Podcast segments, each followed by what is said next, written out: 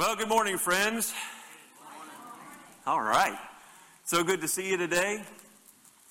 My name is John Brooker, and uh, it is my pleasure and my honor to be here on behalf of our senior pastor, uh, Dr. Jeffrey Hoy, to continue our message series that we've entitled Major Truth from Minor Prophets. And so, um, We've been, uh, well, you can see from our laundry list that we're, we're ticking them off. Uh, we're going to be talking in, or looking at the book of Nahum this, this morning. And uh, I had originally thought that it might be cool to read the whole thing. It's not very long, but I decided that perhaps we will just focus on the, um, on the first 15 verses of chapter 1. Last night I said the first 15 chapters. yeah, and that got kind of a chuckle because there aren't 15 chapters, as we'll see in a few minutes. And, and so, with that, uh, I would like you to hear the word of the Lord. And this is from the book of Nahum, chapter 1, verses 1 through 15.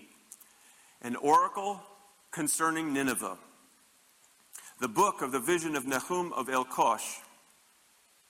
The Lord is a jealous and avenging God. The Lord is avenging and wrathful. The Lord takes vengeance on his adversaries and keeps his wrath for his enemies. The Lord is slow to anger and great in power. And the Lord will no, by no means clear the guilty. His way is in whirlwind and storm, and the clouds are the dust of his feet. He rebukes the sea and makes it dry. He dries up all the rivers. Bashan and Carmel wither. The bloom of Lebanon withers. The mountains quake before him, and the hills melt. The earth heaves before him, the world and all who dwell in it. Who can stand before his indignation? Who can endure the heat of his anger? His wrath is poured out like fire, and the rocks are broken into pieces by him. The Lord is good, a stronghold in the day of trouble. He knows those who take refuge in him. But with an overflowing flood, he will make a complete end of the adversaries and will pursue his enemies into darkness. Whatever they plot against the Lord, he will bring to an end. Trouble will not come a second time. They will be entangled among thorns and drunk from their wine. They will be consumed like dry stubble. From you, Nineveh, has one come forth who plots evil against the Lord and devises wicked plans.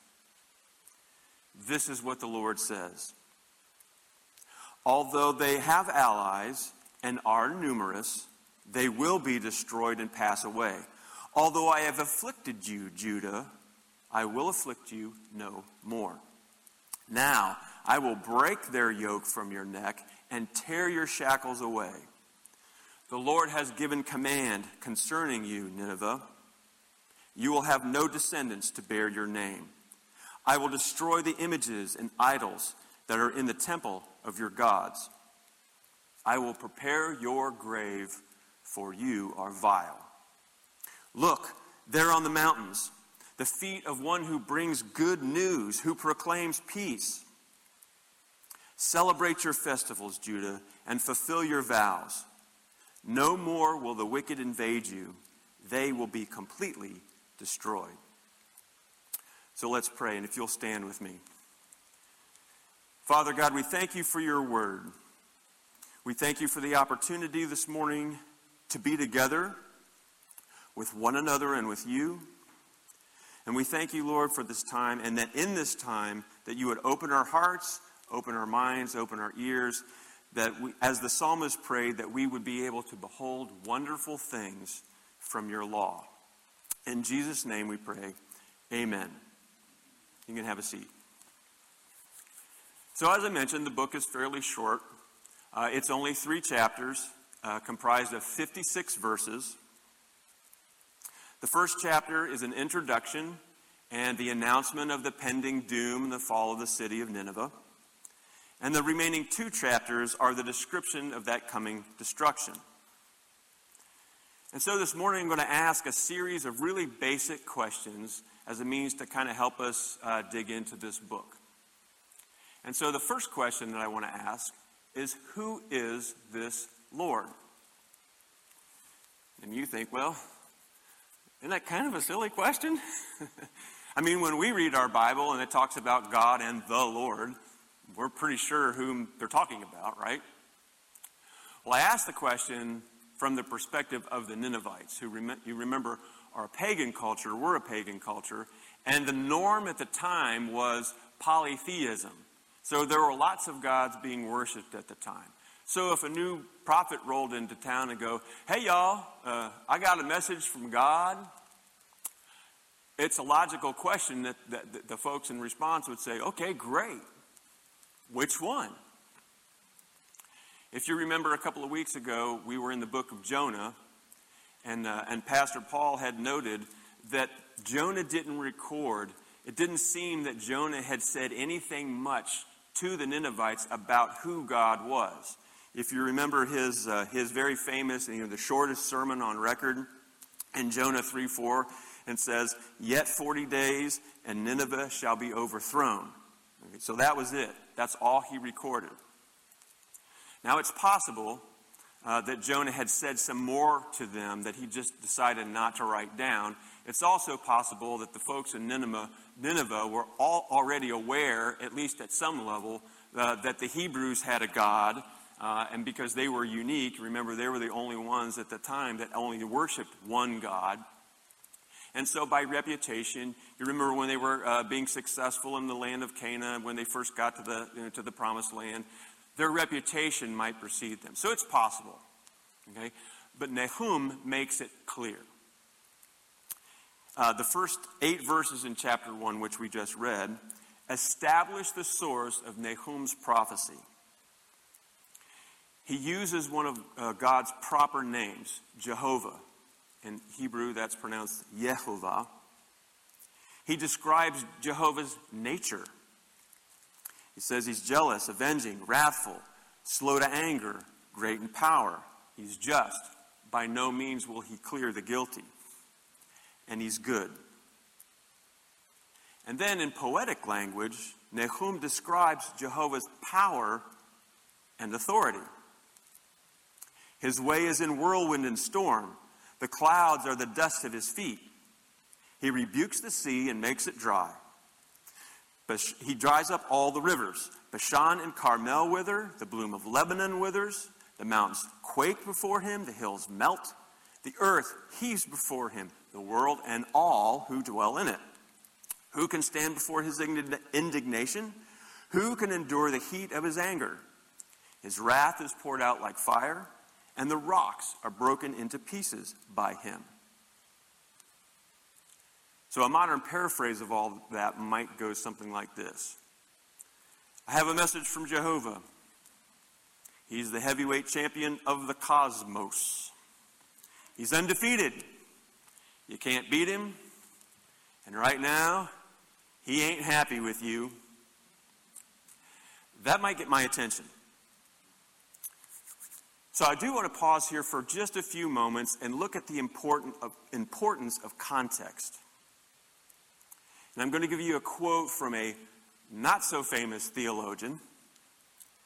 And it says that assessing God's attributes out of context or evaluating Him as we would another human being leads us to an improper understanding of God. Now, my wife Alicia and I are doing a daily Bible study called the Bible Recap. Some of you may be familiar with that, and you may actually be doing it. Now, there's an opening prayer that they recommend that you read every day before you get started, and it includes a request to God that He would correct any lies that we believe about Him or anything that we misunderstand. And I like that part of the prayer because it reminds me, it reminds us, that one of the primary focuses of our Bible study should be to get to know God better. And so when he's described in the Bible, it's very important for us to understand what that means in context. So if I had a friend, I said, uh, Hey, Jeff, uh, I got this buddy I want you to meet. And uh, my friend Brett Jeff might say, Great, uh, what's he like? And then I started to list those uh, characteristics that Nahum just uh, said about God.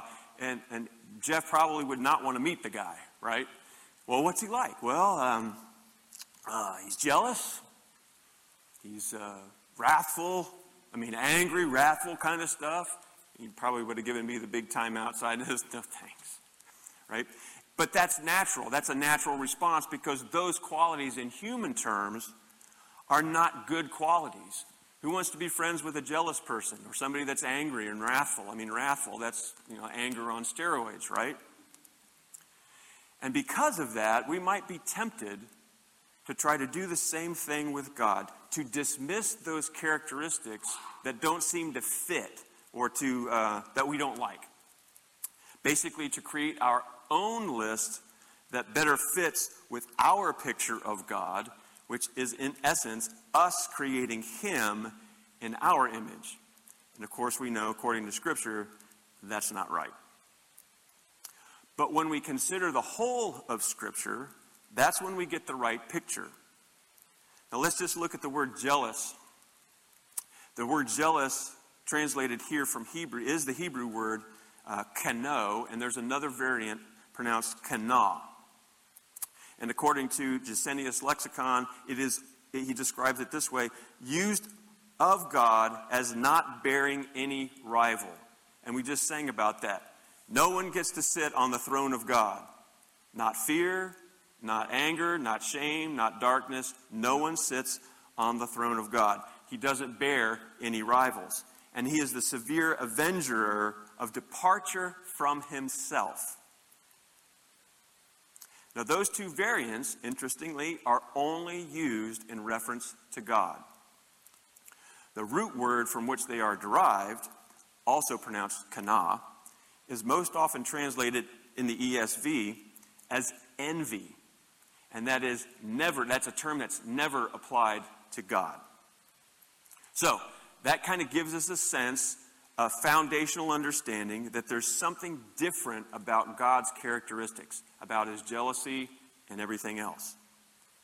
So, in similar fashion, he's described as a vengeful and wrathful. But again, in context, that's against his adversaries. Okay, well, who are his adversaries? And the Bible is clear that these are people who actively set themselves up against God. So it's not like God's got the giant board of smiting hanging on his wall, and every morning he wakes up and he grabs a big dart of wrath, and he closes his eyes, and he chucks the dart at the board, and he says to the angels and the hosts of heaven, And today I shall smiteth the Hittites. Fortunately, it does not work that way. And I thank God for that. You have to actively set yourselves up against God. He's also slow to anger. And what that means is you have to try to get on the adversary's list. And he's giving you time uh, to repent, to stay on focus, to stay on track.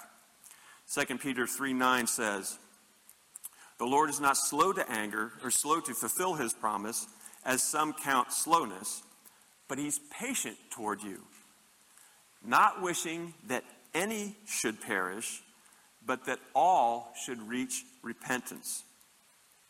And the Ninevites are a perfect example of this.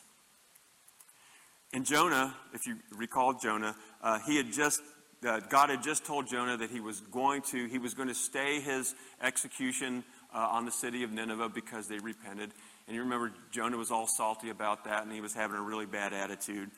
And God says to Jonah in, in chapter 4, verse 11, And should I not pity Nineveh, that great city in which there are more than 120,000 persons who do not know their right hand from their left? Wow. Despite their wickedness, despite that the Ninevites had set themselves up actively against God, he still gave them an opportunity to repent.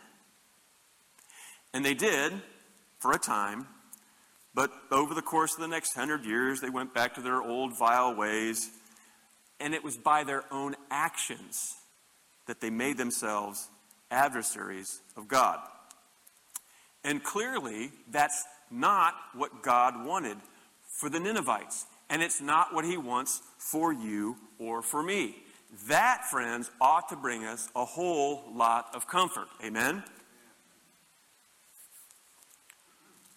So we, now we know a little bit about who the message is coming from. What about the messenger? Who is Nahum? And that's the Hebrew pronunciation, by the way, pronunciation, by the way, and I just like the way it sounds. So, who is Nahum? Well, much like the other uh, minor prophets that we've been studying, uh, we don't know a lot about him either.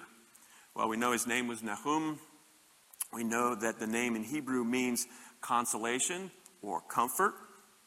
He was from a town or a village called El Kosh, and we don't know anything about that definitively. The location is unknown. It could have been in southern Judah, a city that later came to be known as El Kashi, near where the prophet Micah lived. Some have even suggested that it was Capernaum on the Sea of Galilee. And that's because when you pronounce uh, the pronunciation in Hebrew of Capernaum is Kafir Nehum. Kafir Nehum, which means the village of Nehum, or the village of comfort. Now, Capernaum, as most of you know, is where Jesus set up the headquarters for his earthly ministry. In Matthew 14, it says, And leaving Nazareth, he went and lived in Capernaum by the sea, in the territory of Zebulun and Naphtali Mark 2 1 records, and when he returned to Capernaum after some days, it was reported that he was at home. So we have the author and the embodiment of comfort, the provider of comfort, Jesus, residing in the town of comfort. Okay, we don't know for sure, but that's an interesting connection. So, what about this city? What about Nineveh? Well, the city was the ancient capital of the Assyrian Empire, and it was established by King Sanherib. I always want to pronounce that Sennacherib, but that's what you do with your barbecue leftovers. No? Okay. Sanherib. I just like the way that sounds as well. And the city, the ruins of the city, are actually located near the modern, or in the modern city of Mosul, Iraq. And some of the, those of you in the military might have actually had the opportunity to visit. Like many things in the Bible, many truths in the Bible, people doubted that the city was real until it was, in fact, discovered uh, around 1845. Now, estimates say that it encompassed about 1,800 acres, which would have been 2.8 square miles. It had 15 gates, the perimeter wall was uh, 7 miles, 7.5 miles in length, and some of the walls are estimated to be up to 148 feet thick. That's almost half a football field. So it was a place. In Hebrew, the, the, the, the city is pronounced Nineveh, and it means the abode of Ninus. Now, Greek mythology credits the founding of the city to a king by that name. But in Genesis chapter 10, Scripture identifies Nimrod as the founder of the city. And Nimrod, as you may recall, was the son of Ham and the grandson of Noah. Some ancient writings suggest that they were the same person. Again, it's one of those things that's not clear and we just don't know for sure. So, when did Nahum deliver his prophecy? Well, he wrote the prophecy while Nineveh was still a very powerful city. And history tells us that its disintegration began around 627 BC. So the time frame, rough estimates of his prophecy, would have been between 627 BC and either 610 or 612 BC when the city was in fact destroyed. Uh, it was over 100 years after Jonah's original mission to the Ninevites and their amazing revival. Jonah 3:5, as you recall, records, and the people of Nineveh believed God they called for a fast and put on sackcloth from the greatest of them to the least of them. But unfortunately, the revival of that time had long since fizzled out. Again, they went back to their old vile ways. In fact, at that time, Assyria had already invaded and defeated the northern kingdom of Israel and was continuing to harass Judah on many, many fronts. So, what's going on? Well, Nahum probably preached in Judah, from Judah, the southern kingdom, most likely during the reign of King Manasseh, who was one of the most evil kings in Judah's long history. Now, previous kings before him had already established uh, Judah on the bad road. They had set up what the Bible calls the high places, places to, uh, for idol worship. And they were on hilltops, they were under trees. Sometimes they actually created temples for the worship of these idols. Well, uh, Manasseh's dad, uh, King Hezekiah, was one of the only good kings in the history that was trying to put Judah back on track. He had literally just finished destroying all those high places. Uh, Manasseh becomes the king, and he says, mm, I'm going to take things to a whole new low here. So not only did he rebuild all of the high places that his dad had just finished destroying, but then he also set up altars in the temple. And then he even placed an idol in the temple of God. Okay? And that's probably the worst thing you can think of because that was the place, remember, that God promised David and Solomon that that's where his presence, that's where his name would dwell forever and ever. Okay, so now this guy says, okay, we're, we're just going to, we're going to throw all that out the window. And not only that, but he sacrificed his own son uh, in a ritual to the, and he burned him as a burnt sacrifice to the pagan god Molech. 2 Kings 21:11 says he was more evil than the Amorites. Now, if you remember, the Amorites were one of the nations that occupied the land of Canaan when the Israelites, when the Israelites first came to town, and God had devoted them to destruction because they were so evil. Now, if you want to dig into that more, dig more into that, check out Leviticus chapter 18.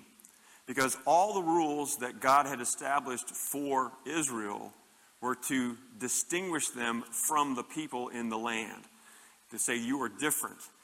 And that included the Amorites. Now, Manasseh did have a pretty significant conversion near the end of his reign, uh, around 648 BC, which is only about uh, half a dozen years before his death. But the damage in Judah was already done. Okay?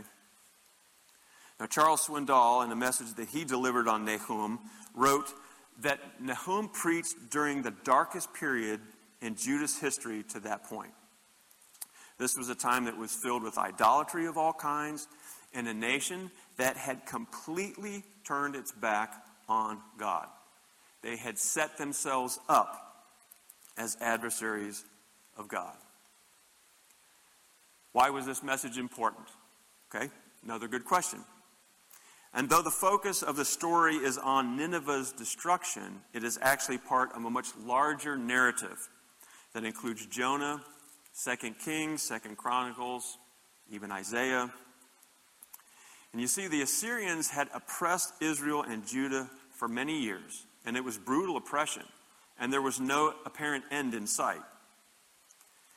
And the Lord's willingness to send Nahum again, whose name means comfort, into such a hopeless situation evidences his unrelenting and overwhelming grace. Not wishing that any should perish, but that all should reach repentance. Certainly, then, you would think this news would have been a great relief, at least to that faithful remnant in Judah. And remember, God always preserves a remnant. Amen? He always preserves a remnant of his people. Okay? And so that would have been of great comfort to those faithful few. But there's more to this message. It's more than just about comfort. There are a few significant reminders tucked away in here that I'd like to share with you. The first God is still God, and He is still in control. All throughout Israel's history, God had used nations and people groups not only as instruments of his judgment, but also as demonstrations of his power and his authority. Think back to the Exodus story Pharaoh, Moses, the plagues, the magicians. The magicians were able to recreate some of the plagues up to a point, and then God steps in and says, Well, beat this. And he demonstrated his power and authority over nature, over everything. The second reminder that God had not forsaken them or forgotten them. In fact, he was keeping promises that he made all the way back to Moses and Joshua. Deuteronomy 31 7 reads, Be strong and courageous. Do not fear or be in dread of them, for it is the Lord your God who goes with you. He will not leave you or forsake you. The third reminder what God had declared to them as his chosen nation over and over and over and over and over again, so many times. If you walk in my statutes and you observe my commandments and do them, then I will give you your rains in season, and the land shall yield its increase, and the trees of the field shall yield their fruit. And that's from Leviticus chapter 26. And from Second Chronicles 7:14, which many of you probably have memorized, it says, "If my people who are called by my name humble themselves and pray and seek my face and turn from their wicked ways, then I will hear from heaven, and I will forgive their sin and heal their land." And so when you're in dark times, it's good to remember it may take time, but the Lord is not slow to fulfill his promises, as some count slowness. He makes good on his promises, but they're in his time. Now, this is a major theme in the Old Testament, and it was continued by Jesus. In John 14, 15, Jesus says, If you love me, you will keep my commandments. In John 15 10, he says, If you keep my commandments, you will abide in my love, just as I have kept my Father's commandments and abide in his love. So, considering all of this, then, the central message of this book begins to emerge. Now, just like in the story of Jonah, uh, we have a tendency to focus on the big fish part, because after all, that's pretty cool, right? Uh, and, it's, and it's the same thing here in, in Nahum. It's easy to focus just on the physical destruction of the city of Nineveh. I mean, after all, two of the three chapters of the book talk nothing about except that. They just say that, right? Um, but if we look a little bit more closely, we can see a more enduring message that God's wrath is poured out on the wicked. God's wrath will be poured out on the wicked. Now, at that time, the idea that this city, this mighty city of Nineveh, was going to be destroyed probably would have come across as kind of ridiculous or even comical. For 200 years, they had amassed wealth by invading and brutally robbing other nations. Nahum describes it as full of lies and plunder. As I mentioned, Nineveh was exceedingly pagan. They rejected God completely. They worshiped a false god uh, named Ishtar.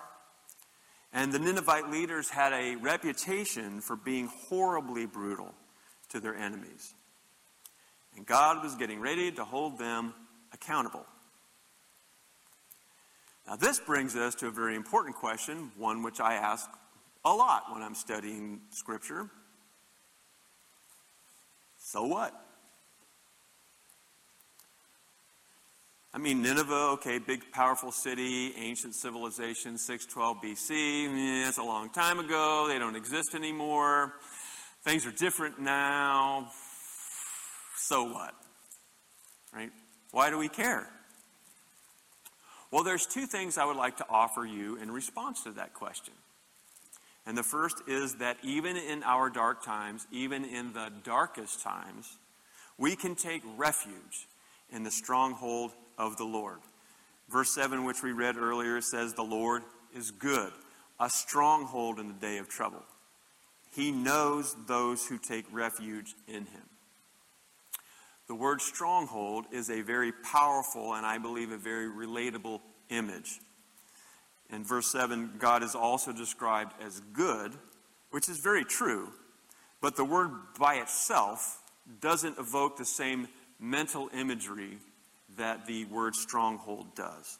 In fact, it's one of the Old Testament's favorite images of God, and it conveys that picture of a fortress, that position of security and safety, and a place that you are completely safe on all sides from your enemies. Now, many of us, probably all of us, at some point in our lives, maybe even right now, have felt overwhelmed by darkness, either within or in the world around us, or maybe even both. And, and, and, they, and you may be wondering, or may have wondered, just, Lord, how long is this going to go on? How long do I have to endure this? Well, Nahum obviously lived in a very dark time as well a time in which that faithful few must have wondered the exact same thing. How long would they have to resist cultural and spiritual compromise? So, even in dark times, we can take refuge in the stronghold of the Lord. The second, so what? God knows who those people are. God knows those who take refuge in Him. Even in the midst of a corrupt and evil society, God knows who the faithful are. In Isaiah 43 1, God reassured Israel. And he says, Now, thus says the Lord, he, he who created you, O Jacob, he who formed you, O Israel, fear not, for I have redeemed you. I have called you by name, and you are mine. Jesus reassures us in John 10 27. My sheep hear my voice, and I know them, and they follow me. Jesus says, I know them. Jesus says, I know who you are. Now, that, friends, should be very comforting. You may be feeling so consumed right now by your circumstances or so lost in the culture around you that you're pretty sure that God couldn't find you in a crowd if He wanted to. Well, hallelujah, His Word tells us that is not true. He knows those who take refuge in Him. So, the big question for you and for me have you ever found your will, or perhaps are you finding that your will right now to do what's right is being weakened by discouragement with what you saw in your life, or perhaps what you're seeing in your life now in the world around you? The prophet Nahum reminds us of God's active hand, working even in the darkest of times to bring justice and hope to our world. So let me leave you with this major truth from our minor prophet. The Lord is true to his word. He is great in power. He will by no means clear the guilty, but do not lose hope. He is slow to anger. He is good, a stronghold in the day of trouble. He knows those who take refuge in him. Let's pray. Gracious and Heavenly Father, we thank you for your word. We thank you for your amazing grace. We thank you, Lord, that you sit on your throne and that we can come against fear and darkness and pain and anger and anything that wants to take its place on your throne. And we can cast that aside in your love and in your hope and in Jesus' name. And it's in his name that we pray. Amen.